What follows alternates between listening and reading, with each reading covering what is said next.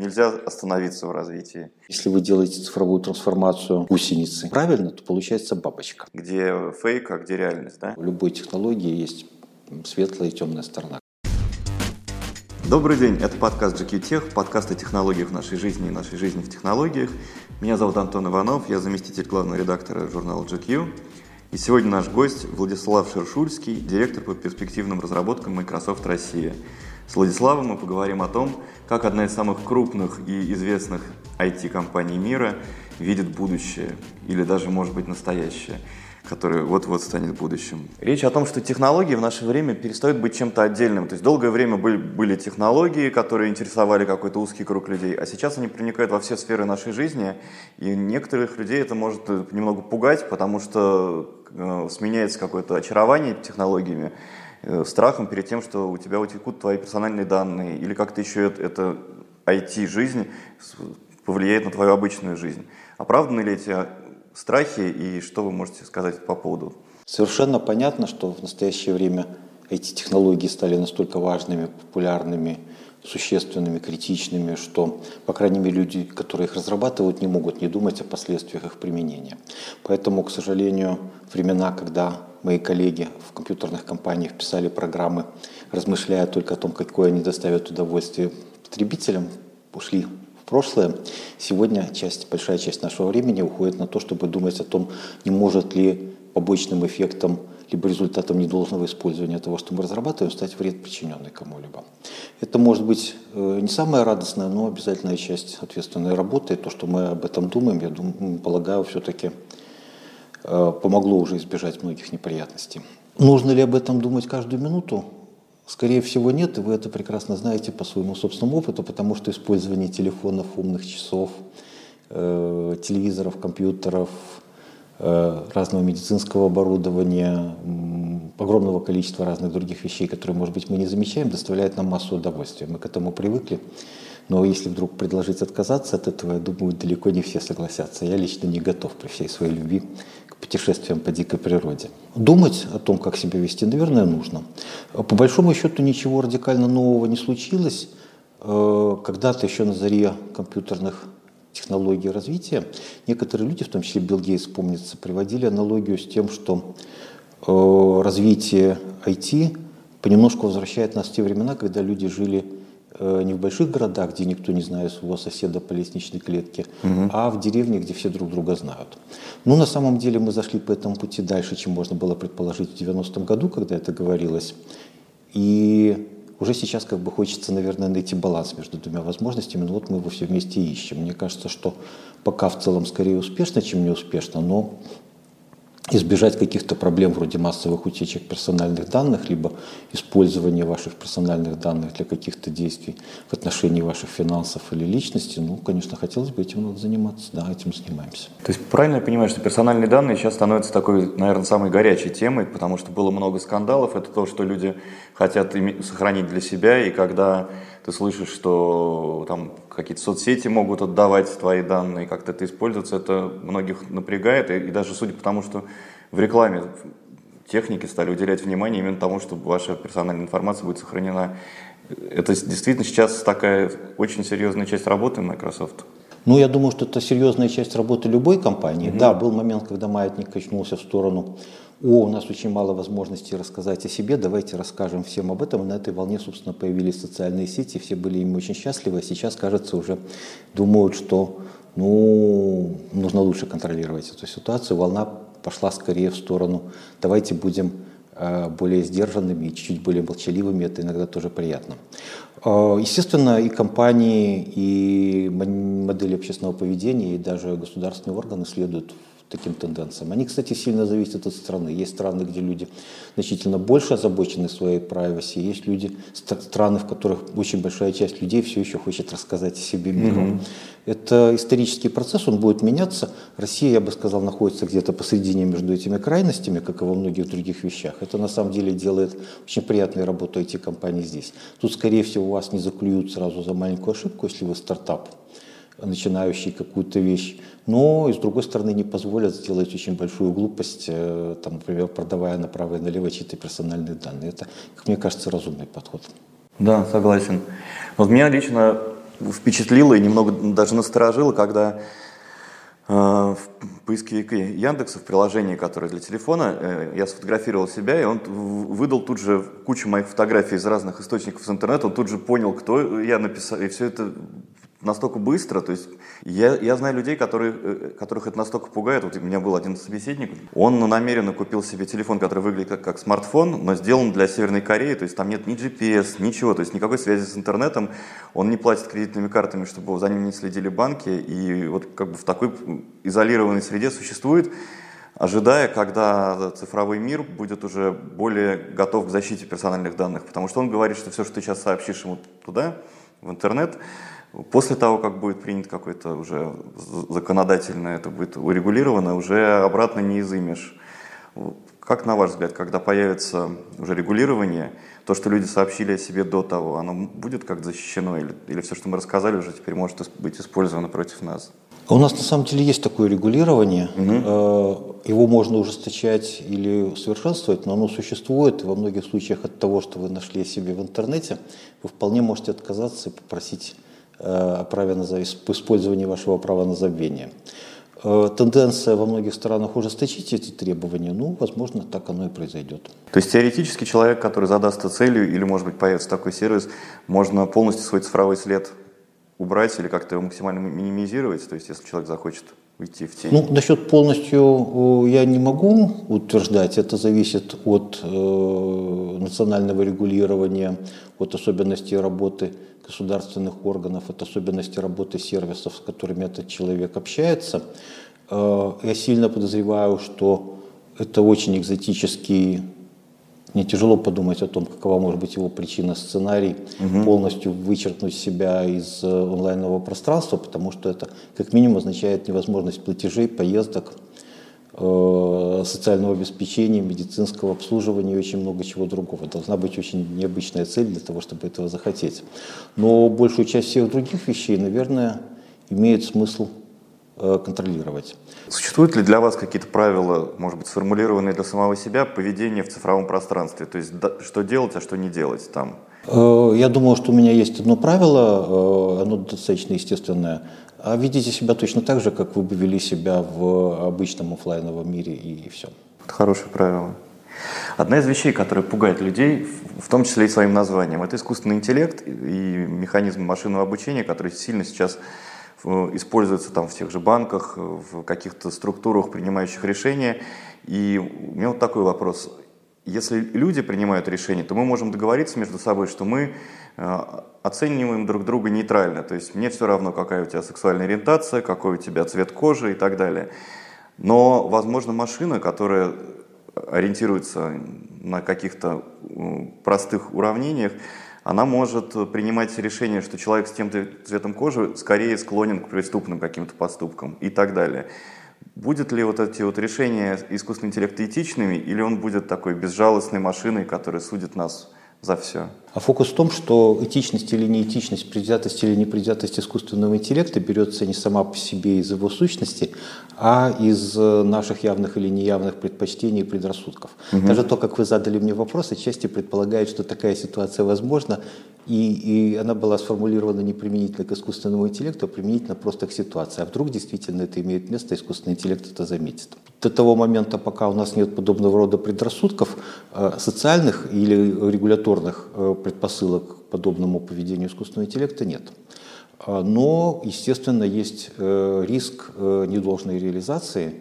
Это то, чем я думаю, большинство компаний, уж Microsoft точно достаточно серьезно озабочен, а мы достаточно жестко ограничиваем себя в возможности использования, ну, например, визуальных источников для обучения, потому что если мы не можем полностью проследить судьбу законность появления того или иного источника, мы не будем, естественно, его использовать. Иногда нам поэтому их не хватает. Приходится звать художников для того, чтобы они нам нарисовали правильно сбалансированный набор, например, изображений, по которым мы будем учить систему искусственного интеллекта, если речь идет, к примеру, об изображениях. У нас есть комитет, который наделен очень большими полномочиями, в частности, он может остановить выполнение любого самого выгодного контракта, если посчитает, что у него есть потенциальные побочные э, негативные эффекты, связанные с применением искусственного интеллекта. Но мы встречались на одном проекте, связанном с искусственным интеллектом, и который показал, что машина может творить. Вот я имею в виду нейрокандинский, когда под музыку создавались полотна в стиле художника. На, на, насколько сильно Microsoft занимается им, именно развитием этого творческого потенциала искусственного интеллекта и какие еще проекты близкие нейрокандинскому в работе или может быть, уже закончены? На самом деле, наверное, надо рассказать, что это маленький кусочек всех отношений Microsoft с творчеством. Угу. То есть понятно, что мы считаем свою собственную профессию, основное занятие людей в Microsoft, программирование, очень творческим делом. Но с точки зрения людей, которые смотрят на нас со стороны, писание длинного количества непонятных строчек на компьютере – еще белым по черному, без всяких других цветочков, может показаться не очень увлекательным и не очень творческим занятием. Да, у Microsoft есть проекты попыток сделать что-нибудь, э, где наши технологии применяются в творческом процессе. Есть попытки просто все это осмыслить, есть попытки э, сделать э, среду, в которой мы существуем, более творческой. Угу. А, ну, один известная вещь это то, что Microsoft это одна из, наверное, самых интересных выставочных площадок в Соединенных Штатах и, наверное, в мире. Потому что кампус Microsoft посещает, я сейчас посчитал, приблизительно на вскидку несколько миллионов человек в год. Э, достаточно интересное дело для современных художников, э, скульпторов, э, музыкантов выставить свои работы вот в этом пространстве. Так это сделано. Я даже думаю, что это очень интересная концепция музея. Никто так явно не говорил, но в принципе так оно и есть. А следующим шагом, более серьезным в этом направлении, является большой-большой-большой микрософтовский проект, который называется Artist and Resident. Это приглашение художников, ну, в основном разных концептуальных визуальных творцов, пожить в Редмонде и посмотреть, повариться на внутренней кухне, пообщаться с народом, который работает в разных подразделениях Microsoft, а заодно, может быть, поделать чего-нибудь творческое там в э, тех студиях, э, лабораториях, которые э, есть внутри Microsoft. Мне тогда очень понравилась ваша мысль, что произведение искусства становится произведением искусства не в момент создания, а в момент его восприятия человеком. Это как бы снимает этот вопрос, может ли машина творить. Есть совсем очень интересные проекты. Э, вот проект Бьорк. Это исландская певица и композитор, э, очень концептуальный. Э, при технической поддержке Microsoft, которая выразилась как раз в предоставлении системы искусственного интеллекта для этого, один из тоже очень концептуальных, вот бывает такой концептуальный отель в Нью-Йорке, создал систему, которая использует для обработки новых тем, аранжировки – которым научилась система искусственного интеллекта на основе анализа архива Бьорк за 15 лет, а в качестве источника для темы вдохновения используют э, вид на залив, э, по которому пролетают птицы и так далее. И, соответственно, вот увидев птицы или еще чего-нибудь, она создает новую тему и на эту тему поет нечто. Ничего себе. И это можно послушать? Я, я да, можно послушать в онлайне, зайдя на сайт этого отеля. Ну, соответственно, посетители, должны, вероятно, должны заранее понимать, что они будут жить вот в таком представлении об окружающей реальности, если они захотят забронировать там номер. Еще один проект, где тоже Microsoft участвовал, как раз связанный с голосом. Если помните, на презентации в театре на Таганке, когда у них был спектакль с использованием Screen Life, там был э, разработчик Vera Voice, и в том числе э, в этой, в этой презентации поучаствовал Владимир Семенович Высоцкий, который своим голосом сгенерированным обратился к слушателям, зрителям. Насколько, на ваш взгляд, голос человека, его внешность, видео, фото, документы, документы еще будут оставаться какой-то доказательной базой или чем-то созданным для идентификации, если уже такие ну и другая сторона, насколько они являются его, собствен, его собственностью и в каком смысле, и насколько они являются товаром. Угу. Наверное, все вопросы законные. Э, в отношении того, что называется deepfake news, это стало актуальной дискуссией. Ну, как всегда, у любой технологии есть светлая и темная сторона. К сожалению, исключений почти не бывает. Это обычная гонка вооружений, то есть, с одной стороны, кто-то разрабатывает способы использовать новую технологию в недобрых целях, а кто-то, соответственно, разрабатывает методы бороться с этим. Ну вот я надеюсь, что мы находимся исключительно на э, светлой стороне этой истории, поэтому несколько компаний, которых это волнует, разрабатывают инструменты для выявления такого рода подделок. Mm-hmm. Я думаю, что пока наблюдается некоторый баланс. То есть ровно как одни создают машины, которые назовем их машинами, которые могут делать видео или фото, или голос человека создавать с нуля, а другие машины учатся в это время определять где фейк, а где реальность, да? Да. Ну, я бы сказал, что технология сама по себе э, синтеза голоса, обладающего особенностями конкретной личности в Microsoft существует давно, угу. используется исключительно с одной целью, по крайней мере, насколько я знаю, для того, чтобы э, обеспечить онлайновую коммуникацию, то есть когда вы говорите с помощью коммуникатора с каким-то человеком в другой стране на другом языке, перевод может быть сделан таким образом, что особенности его интонации, манеры поведения и голоса сохранятся. И это уже работает, да? Это много лет работает. А какие, на ваш взгляд, еще технологии? Вот мы сейчас входим как бы в 20-е годы, новые десятилетия, люди всегда ждут каких-то новостей в связи, в связи с этим. Какие новые технологии вы ожидаете, которые также удивят, может быть, как вот сейчас удивляют, еще недавно удивляли пользователей соцсетей с роликами из фильмов, где актеров заменяли, или вот эти вот голосовые? Ну, вот здесь э, воображение сразу разбегается, потому что можно ожидать разных возможностей.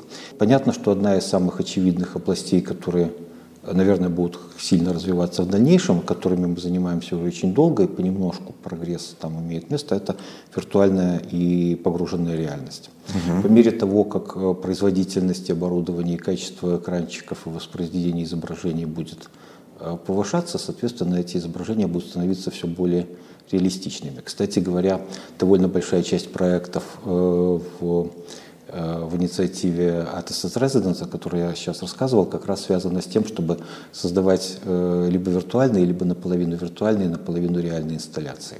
Ну, вот одна из впечатляющих вещей, которые я видел, это колонны в здании, которые сдувают ветром. То есть это некое новое даже направление, может быть, в искусстве? Это, безусловно, новое направление в искусстве, достаточно интересное направление в маркетинге, потому что ритейл очень активно интересуется такого рода устройствами.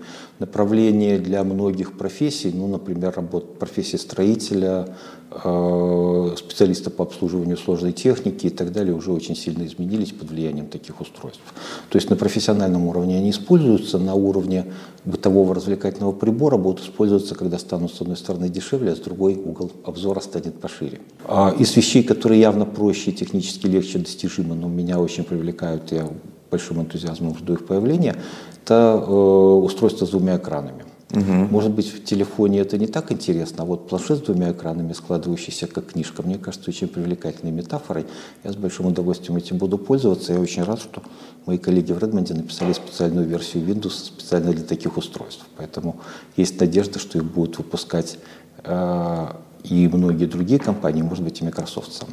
Одно из любопытных тоже необычных устройств, которое было у Microsoft – и не знаю его судьбу сейчас, это стол, э, у которого вся поверхность была экраном, и он мог взаимодействовать с телефоном, который на нем лежал и так далее. Этот проект как-то развивается? Ну, после этого было много инкарнаций этого проекта, ну, например, школьные учебные доски с такой же mm-hmm. функциональностью, или еще более концептуальный проект, проекторы в помещении, которые превращают все помещение в, с одной стороны, в интерактивную область, ну, в том числе все поверхности в интерактивные, а с другой стороны изменяют их функциональность. Ну, вот то, что я видел очень красиво, это превращение комнаты в э, кусочек грозового неба с облаками на вашем столе, на потолке и так далее. Очень здорово. Кстати говоря, я думаю, что это новый шаг в презентациях будет, потому что когда выступая перед советом директоров, вы можете придать своему докладу вот такого, такую степень эмоциональности, это может оказаться очень любопытным. А какие профессии мы потеряем? Такая тоже частая тема для обсуждений. Какие появятся новые в ближайшие годы, вот по вашим ощущениям? Где нас заменит машина, а где наоборот дадут новую работу? Очень популярно, конечно, рассуждение о том, какие профессии пропадают, какие появляются. Я помню, много-много лет назад э, еженедельный компьютер Волт напечатал длинный, наверное, штук на 50 или 60 список очаровательных, смешных и, как тогда казалось, бессмысленных профессий. Я бы сказал, что половина этих профессий реализовалась на практике с тех пор. Но по большому счету, во-первых, угадать не очень э, легко, и не очень нужно. А во-вторых, сама по себе идея составлять такой список, мне кажется, не очень правильной. Дело в том, что э, нет профессии как чего-то самого по себе. Ну, может быть, где-то в списке должностных обязанностей конкретного предприятия есть список профессий, хотя сильно сомневаюсь. А на практике ведь профессии меняются все время понемногу. Это большая редкость, чтобы профессия умерла в чистом виде и была заменена чем-то совсем другим. В действительности они по большей части просто изменяются. Угу. А вот ответить на то, как профессии будут изменяться в связи с развитием информационных технологий, можно вполне быстро, коротко и там, очевидным образом. А они изменяются в сторону большей креативности. Нам придется меньше тратить дело, э, времени на рутинные действия, больше на творческие. Это все равно не э, однозначно просто светлое безоблачное будущее. Это означает, что учиться придется больше и проявлять к себе более, предъявлять себе, может быть, более высокие требования, чем раньше, но именно в том отношении, которое, как большинству из нас кажется, отличает нас, людей, как вид. То есть, ну вот мы будем еще в большей степени людьми. Очень здорово, по-моему. Вы упомянули учебу. Действительно, вот одна из сфер, которая меняется, и пока не очень понятно, как она будет изменяться, это обучение. То есть может ли человек, вот как раньше, треть жизни потратить на, свои, на то, чтобы освоить какую-то профессию и дальше уже работать. Сейчас ведь эта, наверное, схема не работает, то есть ты должен развиваться постоянно, как э, нельзя остановиться в развитии. Вы совершенно правы, но на самом деле, по-моему, ситуация чуть-чуть более запутанная. Дело в том, что да, безусловно, нам нужно все время учить что-то новое, поэтому люди, которые хотят в жизни чего-то добиться, учатся постоянно. А компании, которые хотят произвести что-нибудь хорошее, продать большому количеству потребителей, очень озабочены тем, чтобы ее сотрудники учились постоянно. У нас, я думаю, ситуация нормальная в том смысле, что процесс работы э, отдыха и обучения более или менее сбалансирован. Я слышал, что в некоторых айтеховских компаниях уже есть та проблема, что люди перегружены не своей работой, а своим обучением. Mm-hmm. Э, и это серьезная проблема. И понятно, что большая часть такого обучения – это обучение чему-то новому, чего вчера не было. И, как правило, значительная часть этого обучения э, носит прикладной характер. А это на самом деле ставит проблему э, фундаментальных базовых основ. Получается, что если человек в какой-то момент в школе и в институте не получил достаточно широкой фундаментальной подготовки, которая позволяет ему не впасть прострацию при, появлении чего-то принципиально нового все-таки это выучить, то ну, может оказаться очень трудно.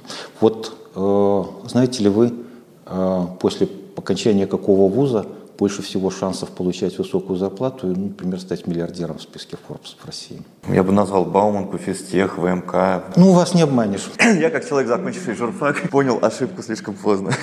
Ну да, но это ведь было совершенно не очевидно, когда Физтех, допустим, создавался, и до сих пор не очевидно большинству людей. То есть вроде бы как бы люди весьма такого тонического склада ума, озабочены исключительно своими формулами, тем не менее в итоге они оказываются весьма успешными. Отчасти они успешными оказываются в жизни, потому что э, учеба приучила их к тому, что нужно, стиснув зубы, разобраться в фундаментальные вещи, которые совершенно непонятно, далека, абстрактно, на первый взгляд не имеет ничего общего с действительностью, а через нее нужно пробиться, значит ее понимать, считать частью своего существа и каким-то образом этим пользоваться. Э, это тот навык, который э, ни в коем случае нельзя потерять точно так же, как нельзя потерять сиюминутные навыки, умение пользоваться новой средой программирования, которую только вчера обновили. Mm-hmm. Вот тут такой хитрый баланс. Можно ошибиться в обе стороны, если учишь людей чему-то совсем оторванному от жизни, это плохо. Если учишь только тому, что понадобится в ближайшие две недели, тоже плохо. Сегодня многие компании, они немного возвращаются к каким-то старым э, подходам, когда ты берешь ученика, и как вот раньше приходил ученик в подмастерье, и он постигал профессию непосредственно во время работы, видя, как ее делают другие люди. То есть взять готового специалиста после университета сейчас могут позволить мало какие области деятельности человеческой. Обычно в компаниях есть какие-то академии свои, вот, центры по обучению. Это тенденция будет продолжаться? Вузы, по крайней мере, действительно хорошие, и там, где это было технически возможно, всегда сотрудничали с научными организациями. Сейчас интересные новые возможности, к этому добавила как раз новые формы обучения, онлайновое обучение. Угу. Я обращал внимание, что когда некоторые действительно крупные ученые или успешные руководители корпоративных практик берутся вдруг вести учебные курсы, э, одним из аргументов является, о, я сейчас объявлю на приличной площадке о том, что я буду вести курс, наверное, набежит довольно много народа, из этого народа из разных стран, разных возрастов, я, наверное, смогу найти людей, с которыми мне дальше будет интересно работать. И это очень мощный двигатель, который побуждает людей создавать первоклассные учебные курсы с одной стороны, и с другой очень мощный инструмент для того, чтобы формировались отличные производственные и исследовательские команды. Раньше такое было намного тяжелее устроить. В наше время многие монстры, которые существовали десятилетиями, там как какой-нибудь Томас Кукс со своим флотом самолетов, падают, как э, колодцы на глиняных ногах. И, видим, как раз в связи с тем, что они не смогли перейти на новые рельсы.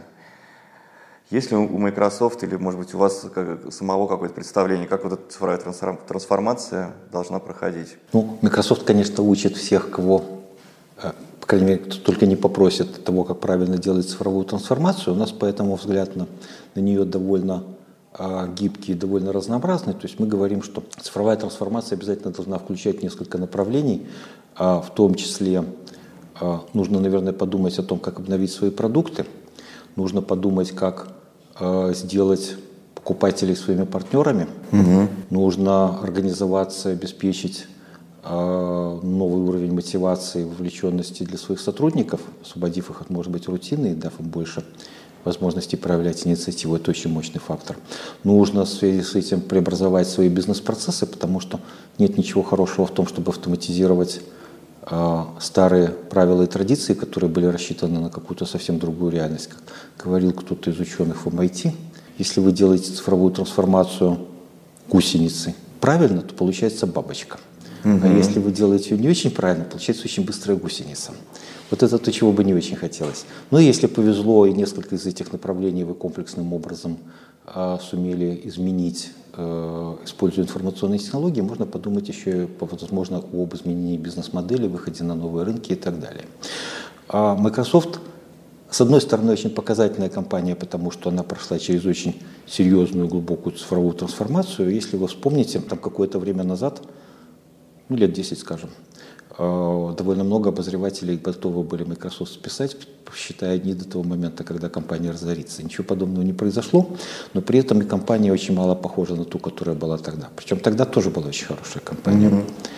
То есть я вот имел удовольствие работать э, с Microsoft и в Microsoft, когда она была существенно меньше, когда там не было проблемы пойти поговорить с Биллом Гейтсом по поводу того, чего тебя волнует и так далее.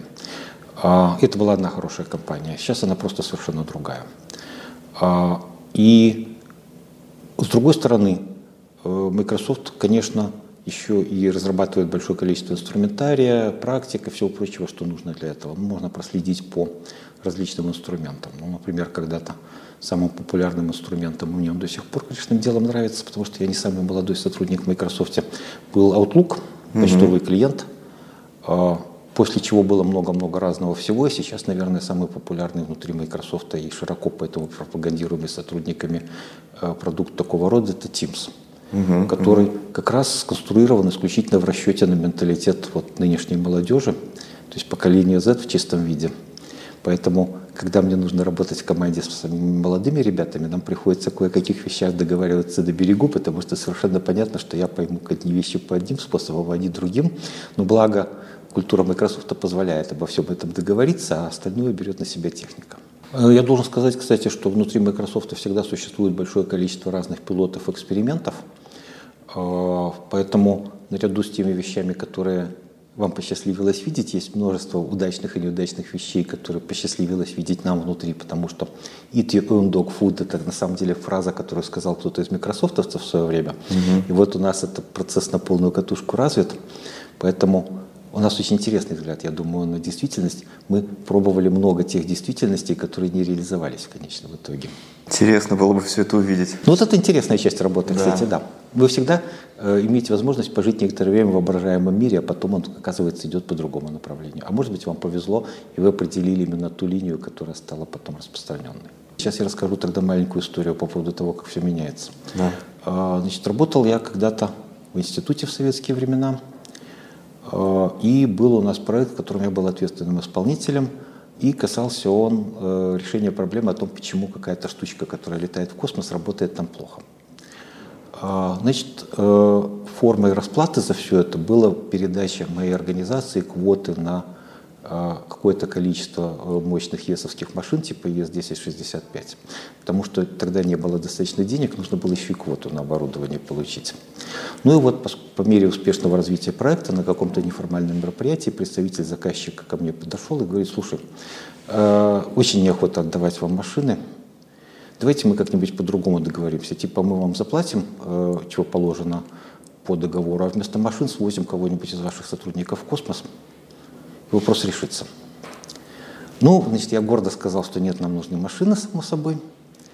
А потом, через много лет, я вспомнил эту историю. Она отчасти, может быть, была в шутку, конечно, сказана, но потом я подумал, слушайте, все эти вычислительные машины, о которых тогда шел торг, имеют производительность меньше того сотового телефона, который лежит в моем кармане. А полет в космос как стоил немеренного количества денег, так и стоит. Да, То есть наша отрасль э, развивалась, конечно, совсем по-другому, чем многие остальные. Развивалась в значительной мере таким образом, конечно, потому что она рассчитана на массового потребителя. А массовый потребитель, как оказалось, главный двигатель прогресса. То есть он способен заставить людей крутиться, изобретать новое куда сильнее, чем любая другая причина. Вы упомянули про то, что раньше Microsoft, когда был компанией меньше, можно было проще встретиться с тем же Биллом Гейтсом, а у вас были личные встречи какие-то с ним? Да. При каких обстоятельствах чем запомнились? О, ну, было не очень много, конечно, личных встреч, тем более, что я работал по большей части все-таки здесь, а не, не в Америке. Угу. Одна вещь, конечно, производилась, очень сильное впечатление и производит. Э, дело в том, что у Билла Гейтса очень интересно устроен мозг, наверное, можно сказать, способ мышления –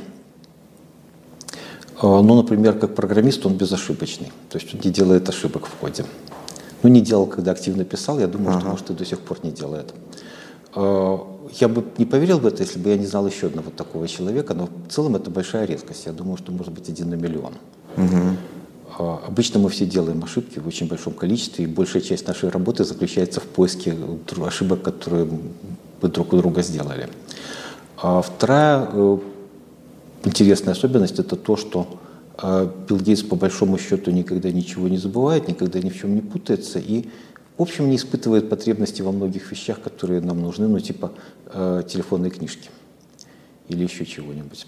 Соответственно, все эти особенности делают немножко сложным, хотя и приятным общение с ним, потому что вы всегда должны быть готовы, что он продолжит разговор, который у вас с ним был год назад. То есть вы, конечно, забыли по всем чему угодно, но он никогда не забудет. Какой-то человек-компьютер.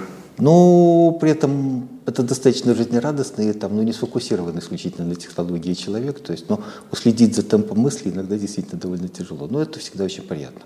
А, кстати, у Билла Гейтса была такая практика, он обязательно со всеми сотрудниками компании периодически общался – и уж точно всегда общался, когда у человека была какая-нибудь идея. Вот одна из интересных внутренних традиций компании э, заключалась в том, что э, каждый человек компании, вне зависимости от положения, мог выступить с любой степенью радикальной инициативой, типа перестаем заниматься программами, начинаем совершенно новый бизнес. Либо mm-hmm. что-нибудь радикальное, но чуть менее радикальное. И если он решал сделать это достоянием коллег, то руководители компании не имели права это проигнорировать. Правило как раз состояло в том, что э, руководитель компании не может не ответить публично на предложение, которое высказал сотрудник, но цена этого, такие предложения остаются на всю жизнь. Поэтому если ты потом сделал большую карьеру в Microsoft, а предлагал когда-то глупость, то все это через 10 или 20 лет смогут посмотреть в архиве. Этот архив до сих пор доступен да. внутри компании да. для сотрудников, да? Интересно как мы и начали беседу с того, что технологии теперь это неразрывная часть всех сфер жизни, куда вот они сейчас еще развиваются? Это уже, возможно, и экологические какие-то вопросы, какие-то глобальные темы. Вот. Ну, здесь есть э, две стороны. Есть само по себе развитие технологий, есть применение технологий для решения разных задач. Угу. В числе тех задач, которые, конечно, очень здорово, интересно, что мы э, начали иметь возможность решить, это э, проблемы, связанные с экологией, здравоохранением. Но я бы сюда добавил, наверное, еще сельское хозяйство, которое всегда напряженная тема, потому что, с одной стороны, это очень консервативная область, продовольствия все-таки далеко не всем пока на земле хватает, а с другой стороны, внезапно она начала превращаться в хай-тех, в котором просто работать интересно благодаря как раз новым в значительной степени IT-технологиям. IT for Health и конкретно э, Artificial Intelligence for Health, ну, то есть. IT-технологии, искусственный интеллект для здравоохранения, это тоже, конечно, очень важная область, потому что и медицинскую диагностику она помогает существенно улучшить и повышает уровень доказательной медицины, и э, анализ результатов различных экспериментов. В общем, э, есть надежда, что применение облаков искусственного интеллекта а, ну а заодно еще и различных носимых датчиков, которые для медицины очень важная вещь, могут просто там, перевести нашу медицину на следующий уровень. Ну и довольно много людей работает, есть целое направление, есть лаборатории внутри Microsoft Research, есть подразделения в производственных командах, которые занимаются этим.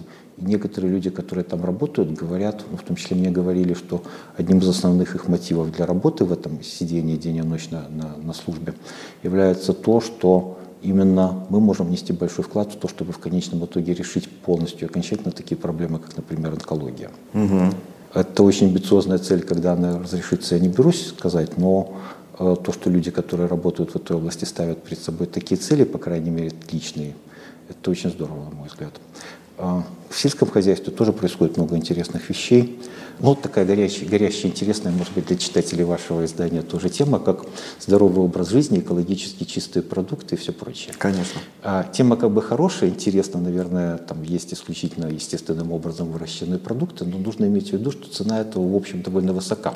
Не просто для покупателя, а для общества в целом. Потому что мы берем некоторую территорию, на которой в лучшем случае, никак, в идеальном случае никогда не применялись никакие химикаты, производим там все по старинной технологии, делаем такую очень чистую, приятную продукцию для потребителя, но в итоге она, во-первых, дорога, во-вторых, на ее производство отвлекаются большие ресурсы, в-третьих, занимаются площади, которые могли бы быть использованы для производства продуктов, которых не хватает людям в других странах. Угу. В итоге получается, что социальная цена всего этого дела, в общем, довольно спорная, по крайней мере для меня. Если вы используете IT-технологии, вы можете пойти по пути, который, по-моему, является в достаточной степени компромиссным и удачным. Смотрите, современный комбайн э, сельскохозяйственный или прецизионной э, агротехники оснащен большим количеством видеокамер высокого разрешения и система искусственного интеллекта. Он просто, когда едет по полю, он фотографирует каждый кустик и каждый листик и, соответственно, анализирует, не сидит ли там жучок, угу. нет ли там какой-нибудь болезни. Если вдруг есть, туда брызгается капелька соответствующего химиката. В итоге вы получаете ту же самую производительность сельского хозяйства, которая есть в классическом сельском хозяйстве, тяжело основанном на химикатах и всякой прочей всячине, но при применении в тысячу раз меньшего количества химических веществ. По существу это чистая продукция без э, высокой дополнительной платы за неэффективность производства. Другой хороший пример – это э, аквакультуры. Вот как-то незаметно э, рыболовство заменилось у нас рыбоводством, то есть там, угу. 30 лет назад или 40 человечество исключительно находилось в стадии дикой охоты, вот как древние племена, на рыбу дикую в море. А сейчас Ее в основном производят э, организованным образом на фермах, и это производство выросло многократно, практически сравнявшись с производством традиционного мяса. Но знаете, эти фермы на самом деле во многих случаях очень высокоэффективные и высокотехнологичные. Например, внутри акватории, в которой плавают рыбы, которых разводят, находится большое количество видеокамер, благо пока рыбы не предъявляют нам претензии за персональные... За частную жизнь э, да. И поэтому, соответственно, эта камера фотографирует каждую рыбку, определяет, нужно ли ей дать какую-то подкормку, нужно ли ее полечить чем-нибудь, когда ее выловить в конечном итоге. И все это вот такое очень высокотехнологичное производство на самом деле. Это просто незаметно прошло как-то мимо нас. И все, кроме людей, которые работают в этой отрасли, не заметили, что сельское хозяйство – это что-то уже совсем не то, что было вчера. Понятно. Спасибо большое. Взаимно. Это был подкаст Tech, подкаст о технологиях нашей жизни и нашей жизни в технологиях. Встретимся в следующий раз, будет еще интереснее.